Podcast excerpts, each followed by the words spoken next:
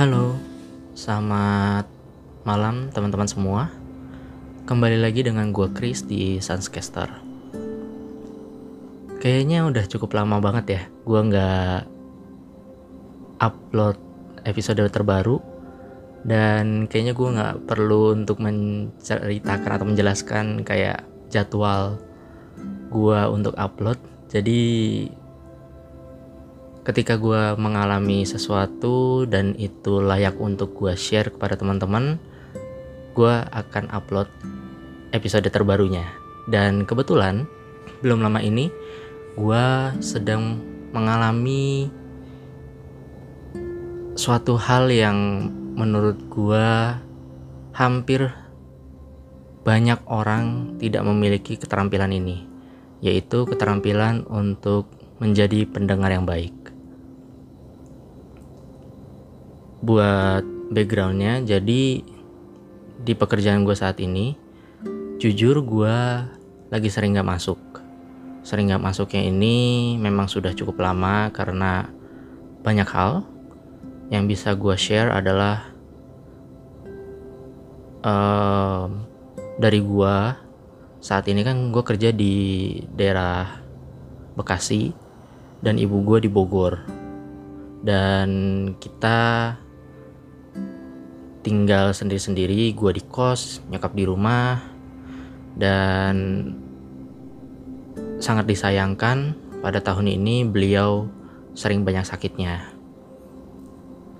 Sebenarnya gue nggak berharap untuk beliau sakit cuman memang karena umurnya sudah tua dan karena satu dan lain hal di masa lalu karena uh, beliau begitu niat menjaga gua dan bokap almarhum bokap saat itu. Jadi kurang merawat dirinya sendiri dan akhirnya dampaknya ya sekarang ini gitu. Terus ditambah karena gue tekor pulang pergi Bekasi Bogor Bekasi Bogor akhirnya gue sering sakit-sakitan. Dan itulah yang menyebabkan gue susah untuk rutin masuk dalam satu bulan itu tuh bisa berapa kali ya? Dalam satu bulan itu bisa 3-4 hari gue nggak masuk kerja. Dan bahkan yang terparahnya gue sampai pernah di opname jadi dalam satu bulan itu gue bisa dibilang masuk cuma tujuh hari. Karena ya tipes gue juga kecapean kelelahan kadang juga stres yang membuat gue kayak menghindar dari pekerjaan gue dan akhirnya sekitar satu bulan yang lalu gue dipanggil sama manajer gue manajer gue ini dia mengatakan dirinya bahwa apa pun yang jadi masalah cerita aja. Terus kemudian beliau mencoba untuk menjadi seorang kakak yang baik dan dari situ gue mengiyakan apa yang beliau katakan. Memang gue terkesan agak polos sih saat itu. Tapi memang gue sengaja untuk dalam tanda kutip overshare supaya gue tahu siapakah orang-orang yang emang bisa gue ajak bicara.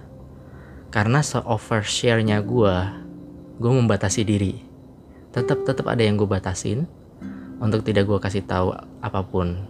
Karena gue pengen tahu apakah orang-orang di kantor itu bisa untuk diajak cerita bisa sama-sama di menyelesaikan masalahnya atau enggak gitu ya.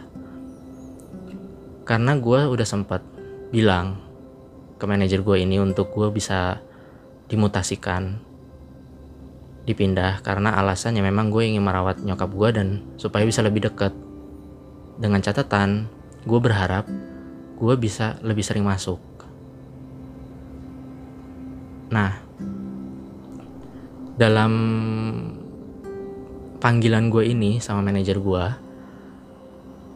gue berpikir bahwa oh oke, okay, gue akan ditegur dan gue tahu itu adalah konsekuensi yang harus gue ambil tapi di sisi lain gue juga berharap bahwa ada kabar baik yang ada di situ gitu kan. gue gue dipanggil kita ngobrol berdua dan di situ gue menyadari banyak hal bahwa pada akhirnya kita nggak bisa menjadikan semua orang itu sebagai teman untuk bercerita dan pahit-pahitnya ya pada akhirnya kita memendam segala pergumulan yang kita hadapin, kita memendam setiap hal yang kita pikirkan gitu. Karena pada akhirnya semua orang yang ada di kantor hampir ya hampir semua orang di kantor itu nggak peduli dengan apa yang kita rasakan. Dan tentunya juga gue menyadari bahwa percuma untuk cerita ke orang-orang yang emang pada dasarnya belum pernah atau belum mengalami hal yang kita rasakan gitu. Contohnya apa? Contohnya, gue adalah pribadi yang family oriented, terutama ke nyokap. Karena gue ingin berbakti ke nyokap gue karena gue merasa bahwa nyokap gue mungkin gak akan lama lagi bakalan pulang ke surga gitu ya. Dan gue nggak mau menghilang kehilangan momen itu. Ditambah juga kadang nyokap ya ada ngomong yang aneh-aneh atau punya dapat gambaran dalam mimpinya dia gitu ya. Yang itu membuat gue ingin bisa terus dekat sama nyokap gue terus ditambah juga perjuangan gue ketika gue bolak-balik harus pulang dan merawat nyokap gue dan akhirnya itu berdampak ke kesehatan fisiknya gue dan kadang-kadang juga berdampak ke kesehatan pikiran gue juga gitu kesehatan mental gue gitu ya. Apalagi nyokap itu yang ngurus tuh cuman gue doang. Kemudian percakapan itu dimulai dengan manajer gue bertanya kepada gue jadi apa keputusan gue selama bekerja di sini? gitu kan. Ya gue jawab gue tetap dalam keputusan gue bahwa gue request untuk bisa mutasi. Setelah itu gue diceramahin habis-habisan mengenai gue yang nggak masuk yang sering nggak masuk. Kemudian juga masalah kesehatan gua. Dan seakan-akan pilihan mutasi gua ini adalah jalan terbodoh gitu ya. Atau kayak ibaratnya ya itu nggak akan menyelesaikan masalah lu yang padahal gua sampai berpuasa sampai menenangkan diri gue untuk bisa mendapatkan pikiran yang jernih. Dan pada akhirnya gue memutuskan untuk mutasi karena buat gue pribadi itu adalah satu solusi yang bisa gue ambil supaya satu gue masih terikat dalam ikatan ikatan dinas. Kalau gue resign gue bakalan didenda dan gue nggak mau itu otomatis gue cari tahu dong kira-kira perusahaan ini tuh punya cabang di ada nggak sih punya cabang yang terdekat dengan Bogor gitu dan ternyata ada di da, di daerah Jakarta. Dan dari rumah gue ke Jakarta kalau naik motor itu sekitar 40 menit. Gue bisa pangkas itu jadi tiga jadi 30 menit lah pangkas 10 menit. Dan itu lumayan banget dan ya kalian tahu sendiri kalau misalkan naik motor kan kalau misalkan macet-macetan bisa selap-selip sana sini terus juga bisa lewat gang tikus gitu kan.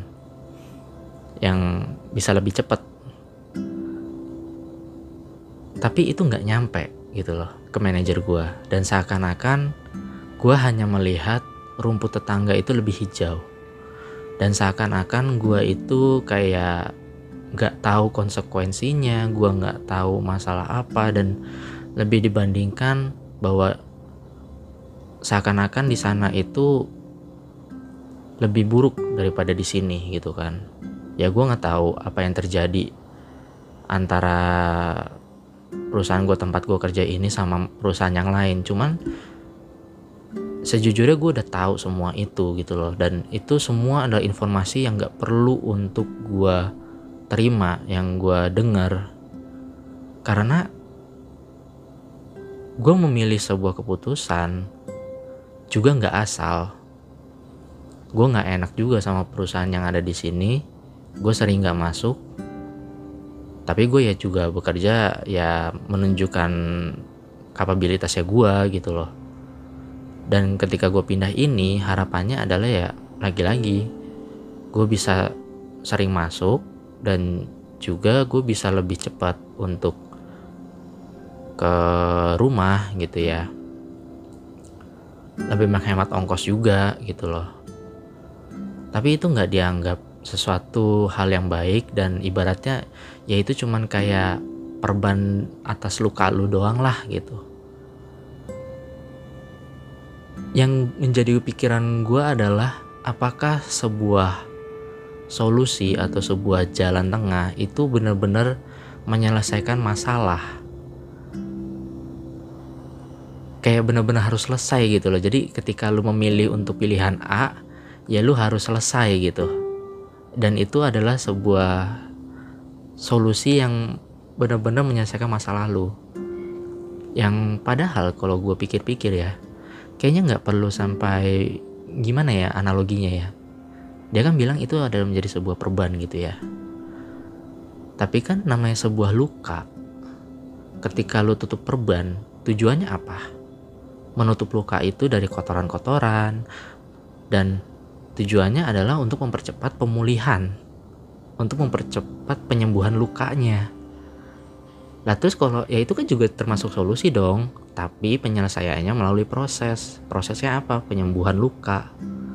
Ya sama kayak gue, misalkan gue anggap itu sebagai band aid, ya itu harapannya adalah lukanya atau problemnya berangsur-angsur mulai pulih dong. Harapannya begitu. Tapi ditangkapnya itu sangat berbeda sekali. Kan jadi agak lucu gitu loh. Dan di situ pun gue seakan-akan kayak orang yang kurang berdoa sebagai seorang yang jauh dari Tuhan gitu ya yang membuat gue kayak menjadi seseorang kok sangat-sangat judgmental banget dan terlebih lagi sampai gue ditanya mengenai tujuan hidup gue kemudian ke arah yang apa ya kayak hubungan gue sama nyokap gue itu bahkan dinilai toksik itu gue bener-bener sangat-sangat marah gue sangat-sangat nggak terima. Karena apa? Dia nggak tahu perjuangan gue sama nyokap gue dalam menjaga keutuhan keluarga itu kayak apa? Perjuangan nyokap menyelamatkan gue dari pikiran uh, bunuh diri saat itu ketika gue kecil ya ketika gue depresi itu di episode sebelumnya itu gue hampir mau bunuh diri. Tapi Tuhan melalui nyokap gue menyelamatkan gue untuk gue nggak jadi bunuh diri. Untuk gue bisa melihat sebuah harapan yang baru dalam kehidupan dan bahkan gue sampai dibilang ya kalau emang nggak bisa ditinggalin ya udah kamu jualan aja di rumah buka toko jadi kamu punya banyak waktu sama nyokap gue sampai dibilang kayak begitu mungkin bagi dia itu ada sebuah solusi tapi buat gue itu adalah sebuah penghinaan. Kalau dia pakai akal sehat, ya benar. Tapi masalahnya, untuk apa harus dibilang toksik? Itu ada sebuah penghinaan. Kalau urusan gue buka toko di rumah atau apa, kalau memang ada modalnya, dan itu juga nggak ada ikatan dinas, gue bisa aja ngelakuin itu. Tapi ini apa gitu loh? dia mencoba untuk gue bisa bercerita tapi pada akhirnya gue digituin jadi semua omongannya dia tuh yang beliau tuh yang kayak oh ya kamu bisa cerita aku bisa menjadi kakaknya kamu. That's kind of bullshit. Enggak. Dan dari situlah gue kayak belajar bahwa oh iya ya benar juga ya. Dan dari situlah gue mulai mengambil langkah bahwa mendingan gue gak usah cerita kepada siapa pun dan kalau misalkan gue ada masalah apa atau ada struggle apa ya mendingan ya apakah gue tiba-tiba langsung pulang apa menghilang atau apa pun itu ya ya bodoh amat sih. Atau mungkin nggak kayak gitu juga ya. Tapi ya percuma aja gitu loh. Dan yang gue keselin adalah kalau memang beliau itu niat untuk mendengarkan sebuah cerita sebuah keluh kesah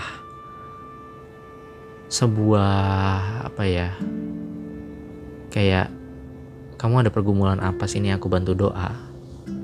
Kayaknya pendekatannya seperti itu buat gue pribadi nggak ada gunanya. Karena gue gue melihatnya bahwa beliau ini tuh menjadi orang yang nggak nggak bisa untuk menjadi contoh nggak bisa untuk menjadi pendengar yang baik. Memang gue cukup agak kecewa sih. Tapi ya pada akhirnya gue berpikir bahwa ada baiknya untuk gue bilang ini kepada teman-teman semua. Alangkah baiknya kalau misalkan teman-teman semua ingin menjadi seorang pendengar yang baik, tolong jangan pernah menaruh penilaian terhadap cerita seseorang. Karena apa? Karena belum tentu kita bisa merasakan apa yang dia rasakan dan belum tentu juga kita akan mengalami hal yang dia alamin. Contohnya kayak cerita gue tadi. Manajer gue gak mungkin mengalami yang gue rasakan perjuangan gue sampai harus bolos kerja. Sampai gue harus sakit. Untuk menjaga orang tua. Menjadi sandwich generation. Beban pikiran sana sini dan lain sebagainya. Dan kalau gue berpikir bahwa kalaupun atasan gue ini berada dalam kondisi yang gue rasakan.